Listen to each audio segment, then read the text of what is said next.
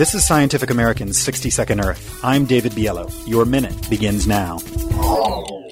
Sprawl isn't just eating up the countryside, it's also blocking the breezes that would otherwise clear out air pollution. That's according to a new study of Houston from the National Center for Atmospheric Research, to be published in the Journal of Geophysical Research.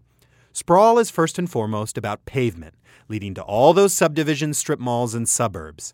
That pavement soaks up heat during the day and releases it at night, warming the otherwise cooler nighttime air. It's known as the urban heat island effect. In Houston, this causes a smaller than usual difference between the temperatures of the land and the sea at night, and that means weaker sea breezes to clear away the smog. Houston is already fighting an uphill battle against the atmospheric residue of refineries, petrochemical facilities, and mile after mile of cars stuck in traffic. What's worse, all those buildings break up whatever breezes there are, further reducing the chances of clearing the air. The study authors write that, quote, the very existence of the Houston area favors stagnation.